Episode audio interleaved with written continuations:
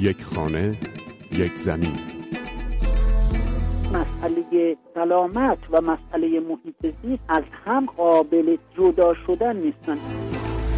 یک خانه، یک زمین. حفاظت طبیعت، حیات وحش، محیط زیست نوعی دین بوده همیشه.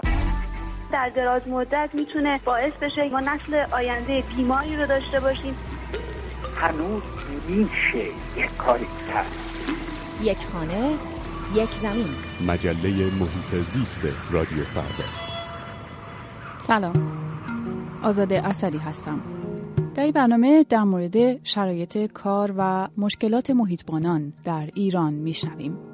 حفاظت باید درآمدزا باشد. بخش عمده‌ای از این درآمد اولا خرج حفاظت زیستگاه، خرج جامعه محلی بشه. یک خانه، یک زمین. هنوز زمان زیادی از انتشار خبر کشته شدن دو محیطبان در ارتفاعات منطقه حفاظت شده گنو در استان هرمزگان نگذشته بود که یک محیطبان دیگه این بار در منطقه حفاظت شده بمو در استان فارس هم به آنها پیوست. محمد دهخانی سی و پنج ساله، همون که در عکسی با لباس خاکی محیطبانی در حال شیر دادن به یک آهوبره نحیف با شیشه شیره، در کنار همکارش پرویز هرموزی پنجاه و چهار ساله، روز پنجشنبه به دست شکارچیان اسلحه به دست کشته شدند و تلفن‌ها و اسلحه هاشون دزدیده شد و قاتلان فرار کردند. این درگیری در ارتفاعات منطقه‌ای در چهل کیلومتری بندرعباس در محدوده شکار ممنوع و حفاظت شده باعث شد پیکر دو محیطبان به سختی با کمک نه کوهنورد با تأخیر زیادی بعد از مرگ به پایین منتقل بشه.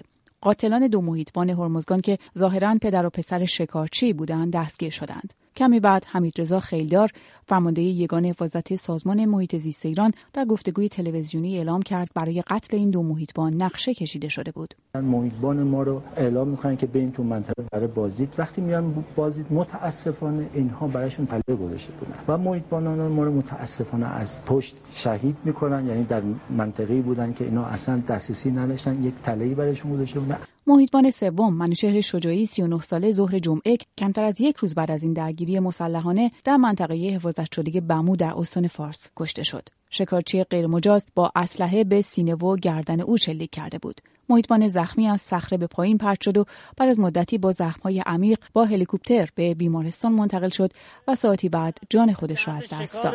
غیرقانونی در ارتفاعات در ماه گذشته یک محیطبان دیگه در دنا آسیب جدی دید و خبرگزاری‌ها گزارش دادند احتمال قطع عضو او وجود داره.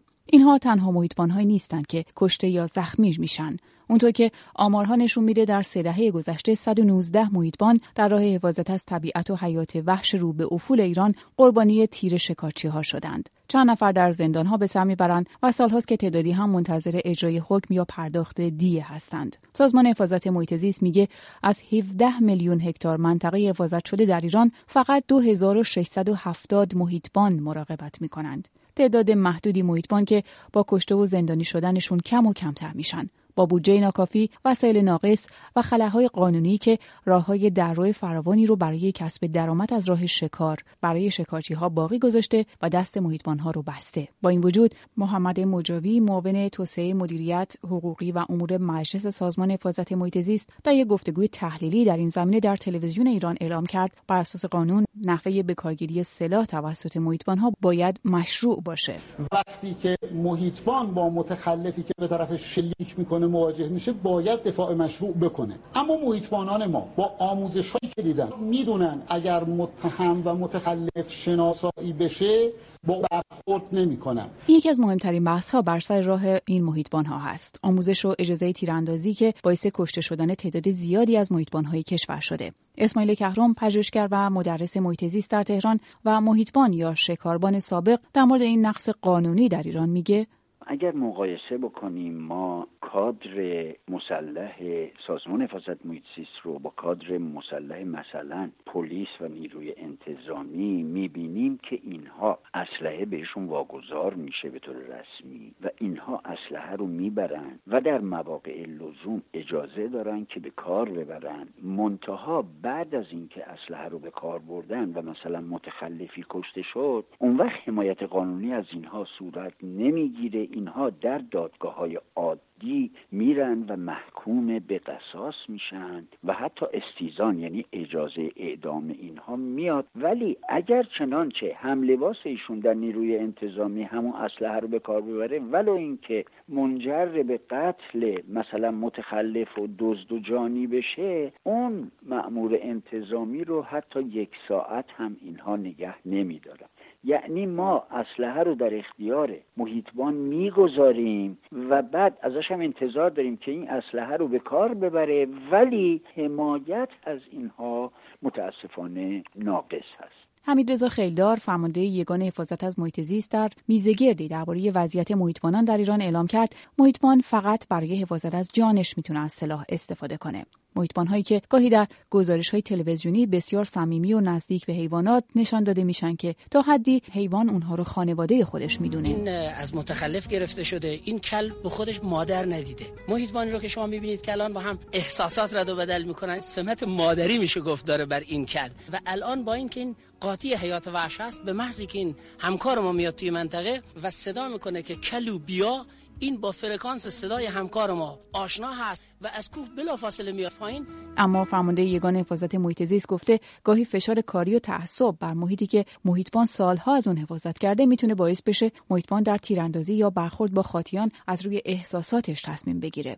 مسئولان میگن تعداد متخلف‌ها در منطقه زیاده و تعداد محیطبان‌هایی که ضابطان دادگستری محسوب میشن کمه. در نتیجه آمار حیات وحش منطقه روز به روز کاهش پیدا میکنه. اما حمیدرضا میرزاده، پژوهشگر محیط زیست که یک ساله در منطقه حفاظت شده بمو از جمله در مورد محیطبان‌ها تحقیق میکنه، میگه این نزاع و درگیری فقط درباره شکار و شکارچی و محیطبانی نیست. دعوای شکارچی و محیطبان دعوا بر سر اون حیوان و گوشت شکار نیست، دعوایی هست که بر سر منابع عام هست که ریشه های خیلی عمیقی داره در مسائل دیگه که ما اصلا بهشون نپرداختیم. محیطبان مسئول حفاظت از یک منبع عامی شده که دولت مدیریتش رو به عهده گرفته.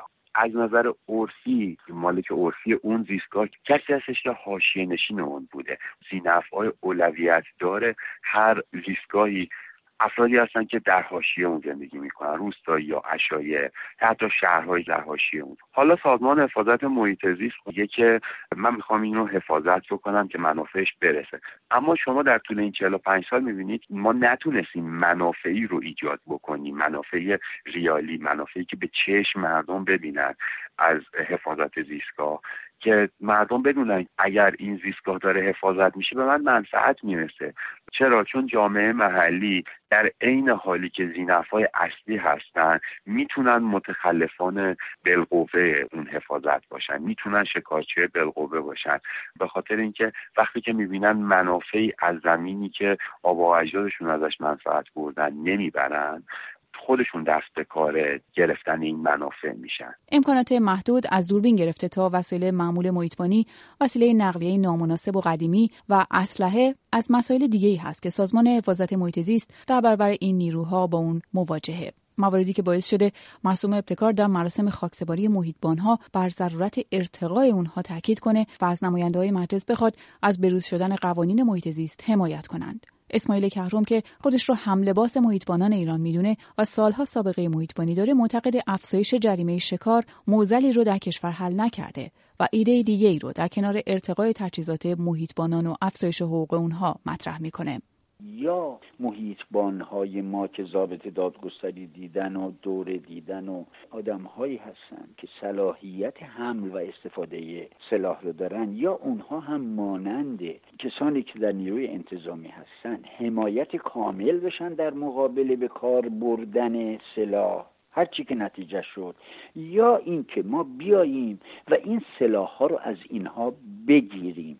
ما نمیتوانیم سلاح و دست محیطبانی بدهیم که نهایتاً ازش حمایت نمیشه و میره در دادگاه و محکوم به قصاص میشه. این درست نیست. بنده تصور میکنم به دلیل تحریک و تهدیدی که اساساً حمل سلاح در بر داره در مناطق طبیعی، ما بیاییم سلاح رو از این محیطبان‌ها بگیریم تا متخلف احساس نکنه که داره تهدید میشه و از طرفی اونها هم تیراندازی نکنن.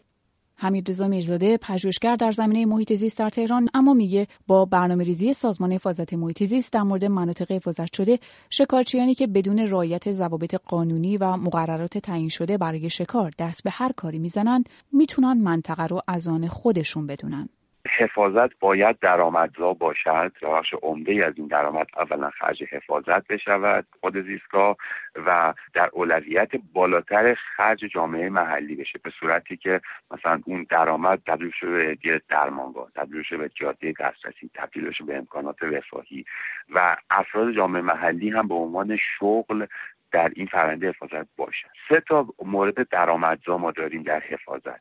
یکیش طبیعت‌گردی هست، دومیش فروش محصولات زیستگاهی هست. مثلا شما درخت آلو جنگلی دارید و میتونید این رو فراوری بکنید به عنوان حالا یه محصول غذایی بفروشید.